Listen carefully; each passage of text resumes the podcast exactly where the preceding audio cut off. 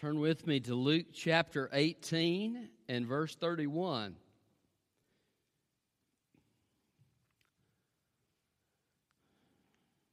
Luke chapter 18 and verse 31.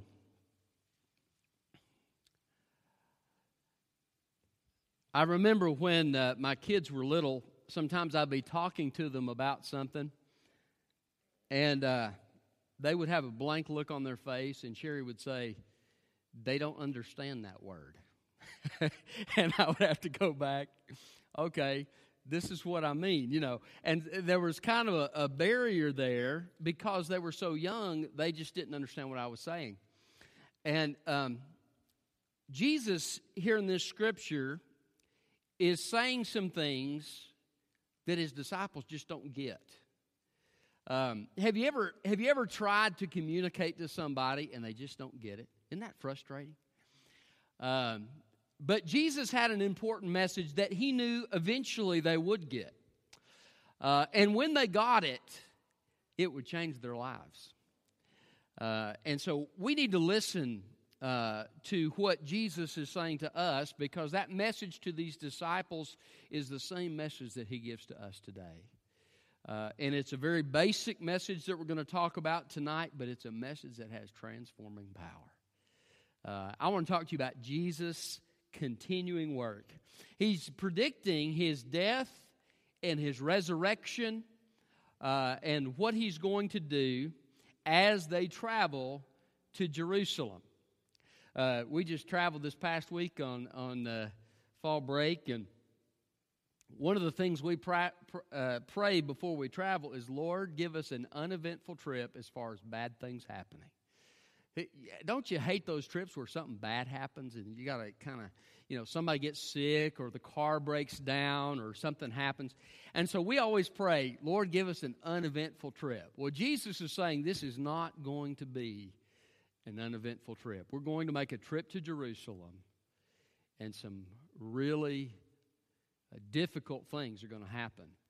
Uh, I'm going to be given over to the Gentiles. They're going to scourge me, beat me, spit upon me, and crucify me.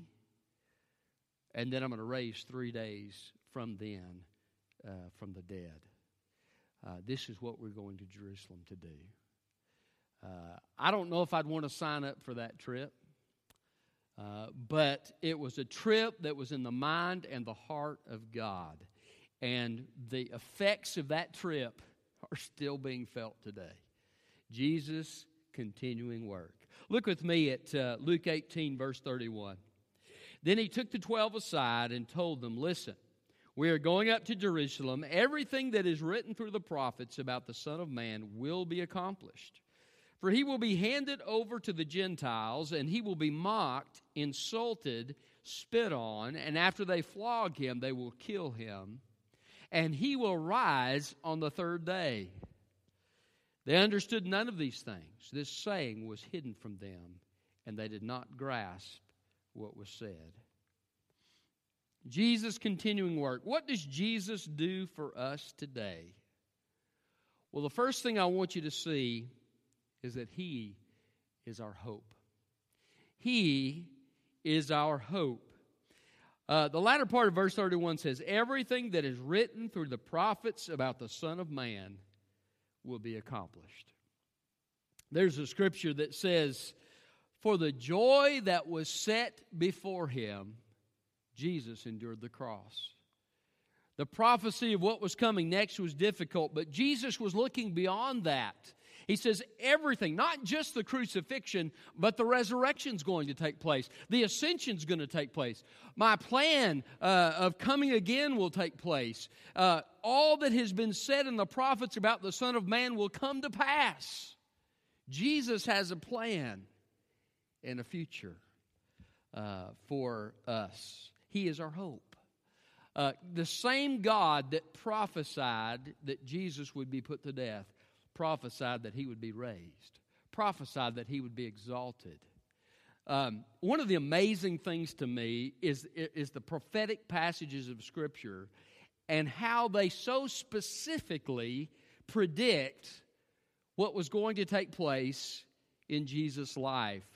Um, I think of Psalm 22, which talks about him being pierced in his hands and feet before crucifixion had even been invented. I think of Psalm chapter 16, which says, He will not leave his body in the grave to suffer decay, but he'll raise him up. Uh, I think of the picture in the Garden of Eden when Adam and Eve had sinned and God killed the first blood that was ever shed was, was shed by God when he killed the animals and made skins to cover over their nakedness and to cover over the effects of their sin. You see, through from Genesis to Revelation, there is a theme of Scripture. There has to be a sacrifice for sin. Uh, someone would have to come to satisfy the justice of God, the wrath of God, and to bring about God's plan of restoration. And that someone was Jesus Christ. I want you to just keep your thumb there. If you will, flip with me to Isaiah chapter 52. I want to just read some of these scriptures, and we're going to kind of flip back and forth between these scriptures. Isaiah 52 and verse 13. I love that the power of this scripture is that it so specifically describes what happened to Jesus. Um, liberal theologians a few years back said that this had to have been written after Jesus uh, was on this earth because of all the specific things that were written. But then the Dead Sea Scrolls were discovered.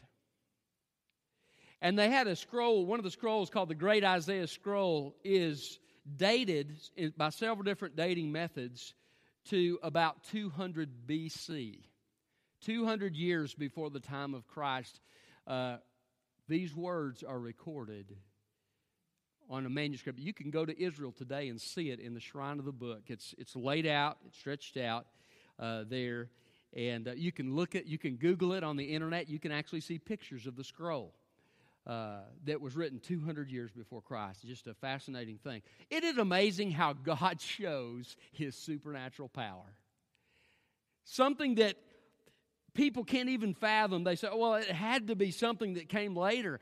And then God says, okay, I'm going to let somebody dig something up and show that, yes, it was a supernaturally fulfilled scripture. So look with me at Isaiah 52, verse 13. He says, See, my servant will act wisely. He will be raised and lifted up and greatly exalted. That's God's plan. Just as many were appalled at you. His appearance was so disfigured that he did not look like a man. By the way, that's how you looked when you got scourged with a cat of nine tails whip. His form did not resemble a human being. So he will sprinkle many nations. But that's not the end of the story. Kings will shut their mouths because of him, for they will see what they had, had not been told them, and they will understand what they had not heard. Who has believed what we have heard, and who has the arm of the Lord been revealed to? He grew up before him like a young plant, like a root out of dry ground. He didn't have an impressive form or majesty that we should look at him, no appearance that we should desire him. He was despised and rejected by men. A man of suffering who knew what sickness was. He was like someone people turned away from. He was despised and we didn't value him. Yet he himself bore our sicknesses and carried our pains. But we in turn regarded him stricken, struck down by God, and afflicted.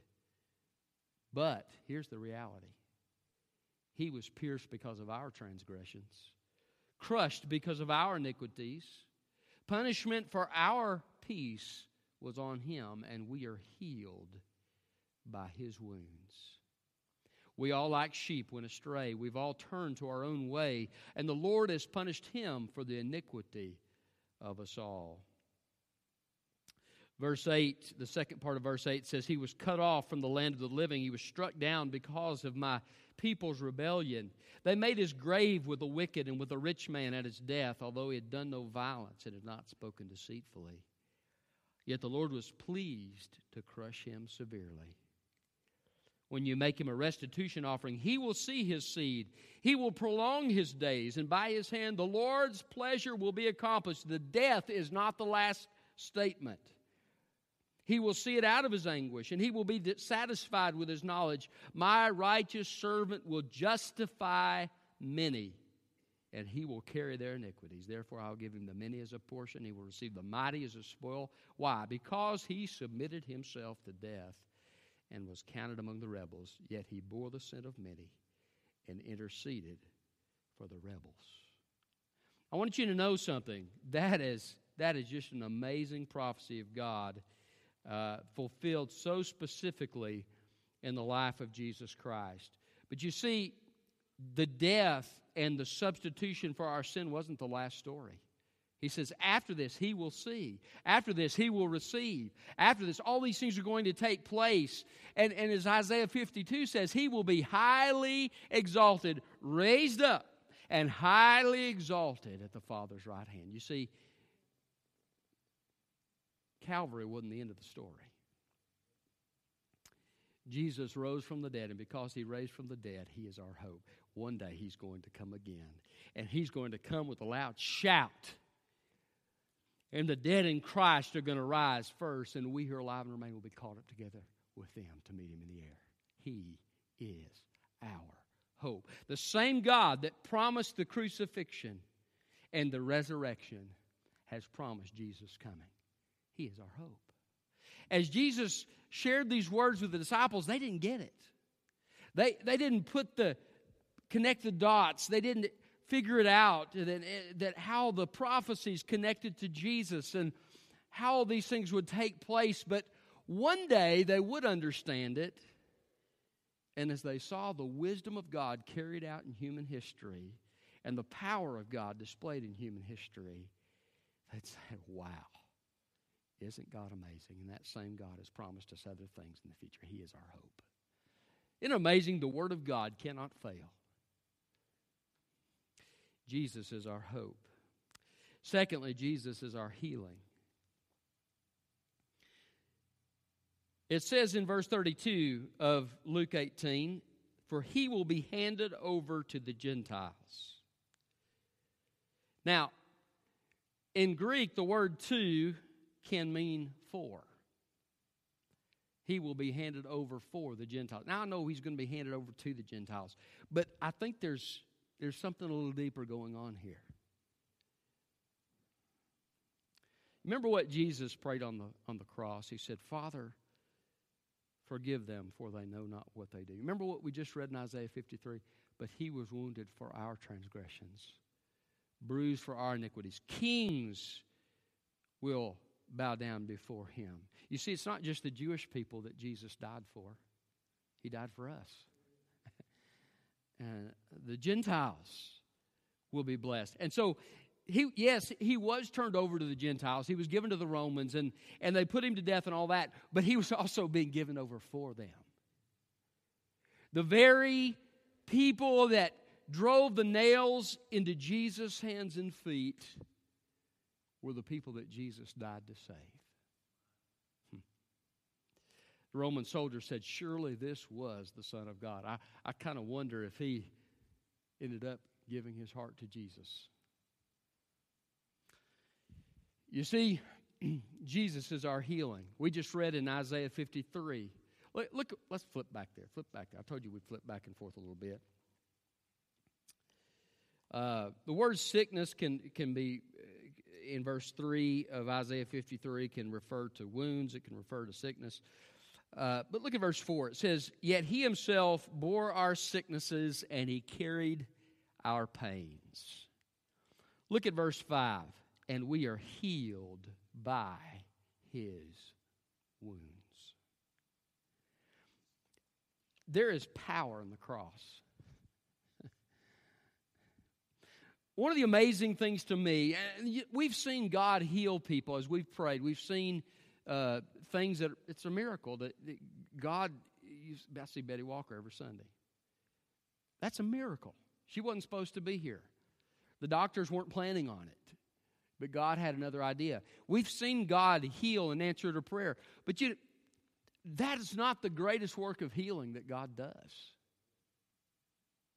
When somebody comes to faith in Jesus Christ, they're made a new creation.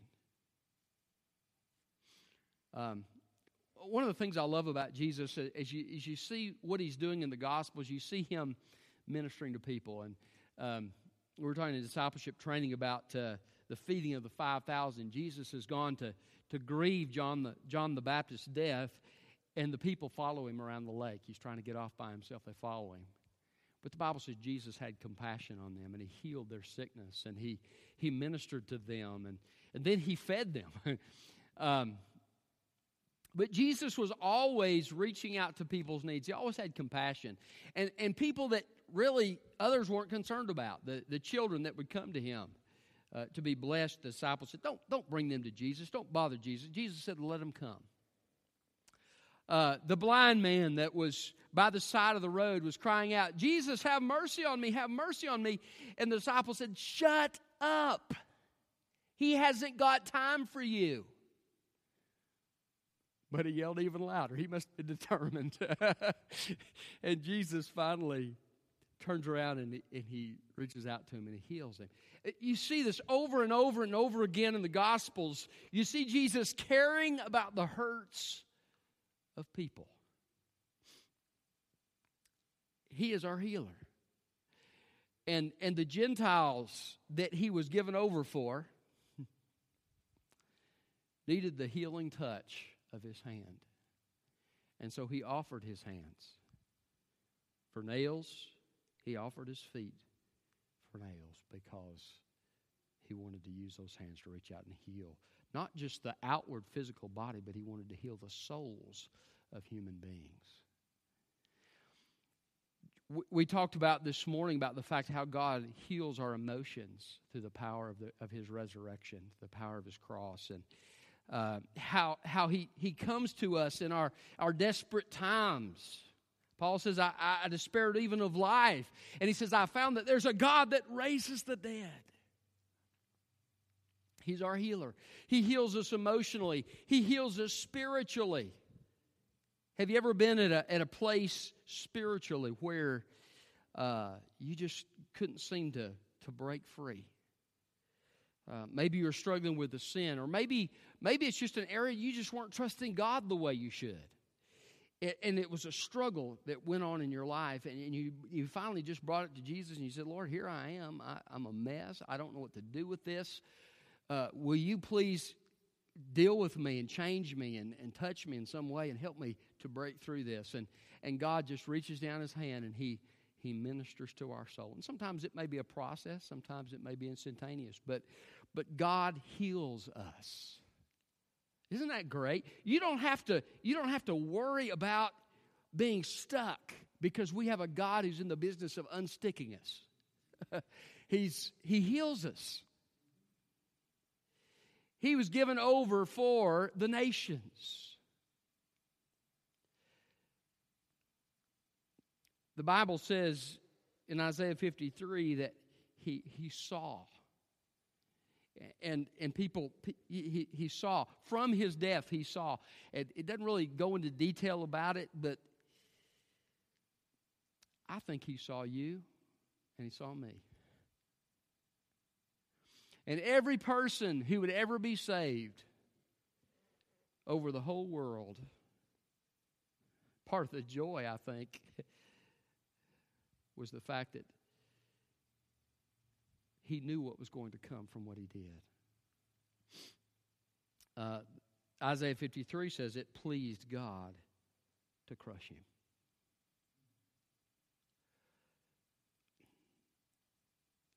he says, My righteous servant will justify many. What's he talking about? In God's eternal plan, before the creation of the world, it was always God's plan that Jesus would come to die. And that his death would forever change things.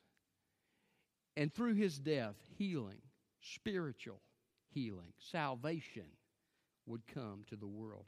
Uh, emotional healing, uh, community healing. About a year ago, I, I was listening to the radio, just a fascinating story about this couple who had gone over to this foreign country and they had gone down this street where there was all these places where there were child prostitution this dark dark place and wicked place. And god put it on their heart to start a ministry right there and to try to reach the people who were broken and hurt through the, the wickedness that was taking place there. And over a period of, of several years, God completely cleaned that place up. And every single one of those places shut down. And, and, the, and the, a lot of these children that had been used were, were, uh, were ministered to, and some in orphanages and so forth. And God just did a profound work in their lives. You see, there is power in the cross. Jesus can change countries. He can change cities. He can change churches. There's healing. By his stripes we are healed. He was handed over for us. Jesus' continuing work, He is our hope, He is our healing, He is our substitute. He will be mocked, insulted, spit upon. Can you imagine our precious Savior, the one who gives us every breath, the one who created the stars and holds all of it together by his power, submitting himself to that kind of treatment? But he did. He was scourged and he was crucified. Now, Jesus doesn't go into the specifics of this, but he's told them, hey, the prophets wrote about this.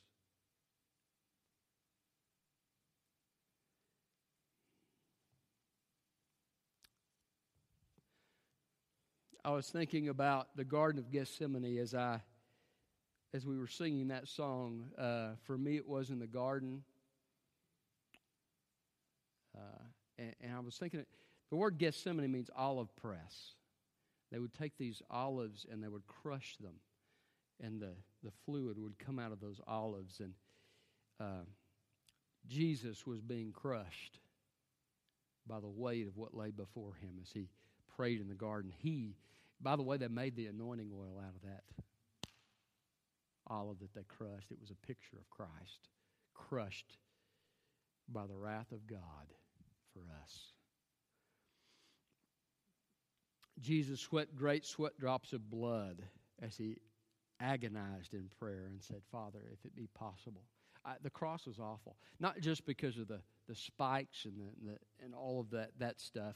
The cross was awful because a holy, spotless Lamb of God, Jesus Christ, had all the wicked, vile, unholy things placed upon him and the fury of a holy God was poured out upon him in all its fullness. We can't even comprehend it. Only the infinite Son of God could have stood it. But he took it all upon himself. And he said, It is finished. The price was paid. He's our substitute. Isaiah 53 says, verse 5, He was pierced because of our transgressions, crushed because of our iniquities. The punishment for our peace was on him, and we are healed by his wounds. The Lord has punished him, verse 6 says, for the iniquity of us all. Look at verse, verse 10 of Isaiah 53 says this. Yeah, it was the Lord's will uh, to crush him severely when you make him a restitution offering or a peace offering.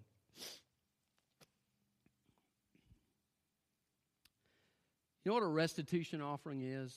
Peace offering is?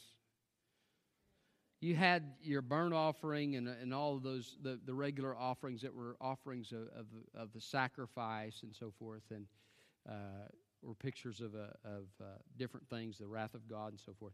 But but the, the restitution offering was an offering that was focused upon fellowship.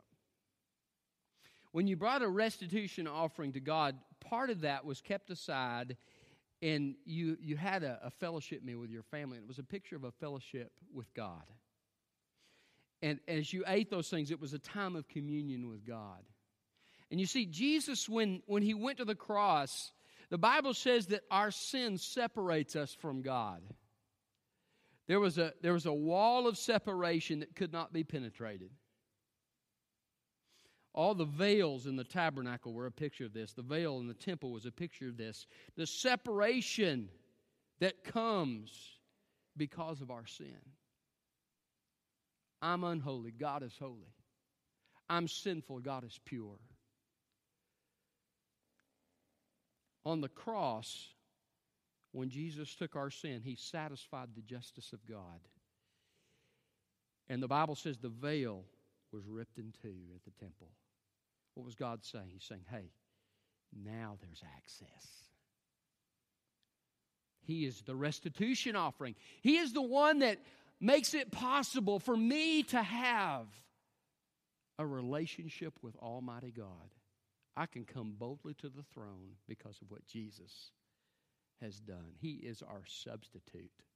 He's our substitute not just in taking our penalty, but He's our substitute in living the righteous life we could not live. My righteous servant will justify many. What does that mean? That means the righteousness of Christ is credited to me. I'm acquitted of all my sin. And the very righteousness of Jesus becomes mine as a possession. Not that I'm perfect living that righteousness out, but God gives it to me as a gift. I am justified. I'm given the righteousness of Christ. It's pictured in Zechariah chapter 3 when Joshua, the son of Jehozadak, the high priest, stands before God, and Satan is accusing him, and he says, Look at this high priest clothed in filthy robes. God, he's not fit to stand before your presence. And the angel of the Lord, Jesus Christ, comes and says, Let me take off that filthy garment for you, and I'll give you a beautiful, shining robe of righteousness. He says, Now he's fit to stand before you, Father. That's what Jesus did when he became our restitution offering. He put the beautiful robe of his perfect, spotless righteousness upon us. And he said, Now you don't have to fear to come into my Father's presence. You come boldly. He is our substitute. Jesus' continuing work, our hope, our healing, our substitute, our resurrection. He will rise on the third day. Luke 18 33 says. If you flip back to Isaiah 53, or 52, go back to 52 13. See, my servant will act wisely. He will be raised and lifted up and greatly exalted, just as many were appalled at you. What's he saying? After the suffering of the crucifixion, Jesus would be raised up. But not only would be, he be raised up, but he would be exalted. The Bible says God has exalted him to the right hand of God. And the Bible says that you and I are seated with him in heavenly places. We have that exalted position. Because Jesus was raised up, we're raised up. Because Jesus is exalted and we're in Christ, we are exalted. See, Jesus didn't just take care of our sin debt. Jesus said, Listen, I want you to come in and enjoy all the fullness of God's blessing in a relationship with me, kind of a down payment until the veil's taken away, but I want you to enjoy all, all of this until I come back, and then you really get to enjoy it. That's what Jesus did for us. He is our resurrection. I love the story of of uh, Lazarus, you know, and Lazarus has died, and Jesus has come, and uh, he's having a discussion with Martha, and he says, "Look, uh, your brother will rise again." Well, she says, "Yeah, I know who will in the last day." Jesus says, "What? No, wait. I am the resurrection and the life. He who believes in me, though he were dead, yet shall he live. And he who believes in me will live and never die. Jesus said, I am the resurrection. Then he proved it. He went over and said, Lazarus, come out. And Lazarus came out. One day, Jesus is going to come back, and we will be the full beneficiaries of a glorious resurrection, a heavenly body, a new heaven, new earth, new Jerusalem forever and ever. He is our resurrection. These little words, these few verses of Scripture that Jesus said to the disciples, and they were kind of scratching their heads saying, we don't know what you're talking about. You know, what's a prophet's, what? Uh, Jesus was giving them the skeleton outline of God's plan. He says, listen, what we're about to do when we go to Jerusalem will change the world forever. That's why he says, Behold.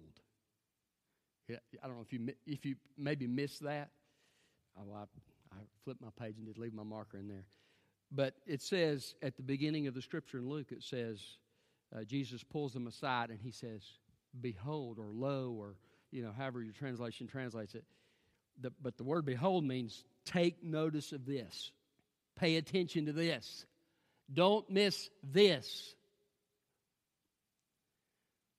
What we're about to go do, you're going to be an observer, but what I'm about to go do is going to change your life and change the world forever. They'll never be the same. The song, I've just seen Jesus This, the verse goes like this it, we, we knew he was dead. It is finished, he said, and we watched as his life ebbed away. And then Mary's at the tomb, and she said, uh, I know how you feel as she talks to the disciples. His death was so real, but please listen and hear what I say.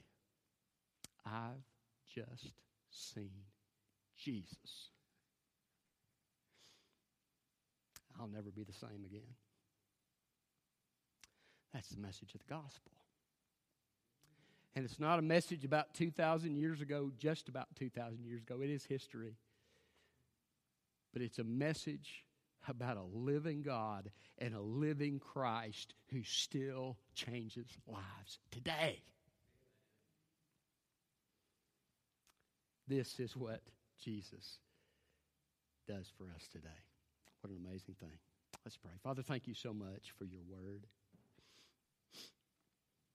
Uh, help us respond to it as you call us to respond. Help us not to be satisfied, Father, with uh, just going through the motions of our Christianity because we have resurrection power. and you've paid the price for us. Help us live for you. And Father, if there's someone here that doesn't know Christ, I pray that they would experience the power of your cross and the power of your resurrection today. But I pray for Christians gathered here as well, Lord. Help us to experience the power of your cross and the power of your resurrection. Do your work of healing in us, God. Help us to take courage from your hope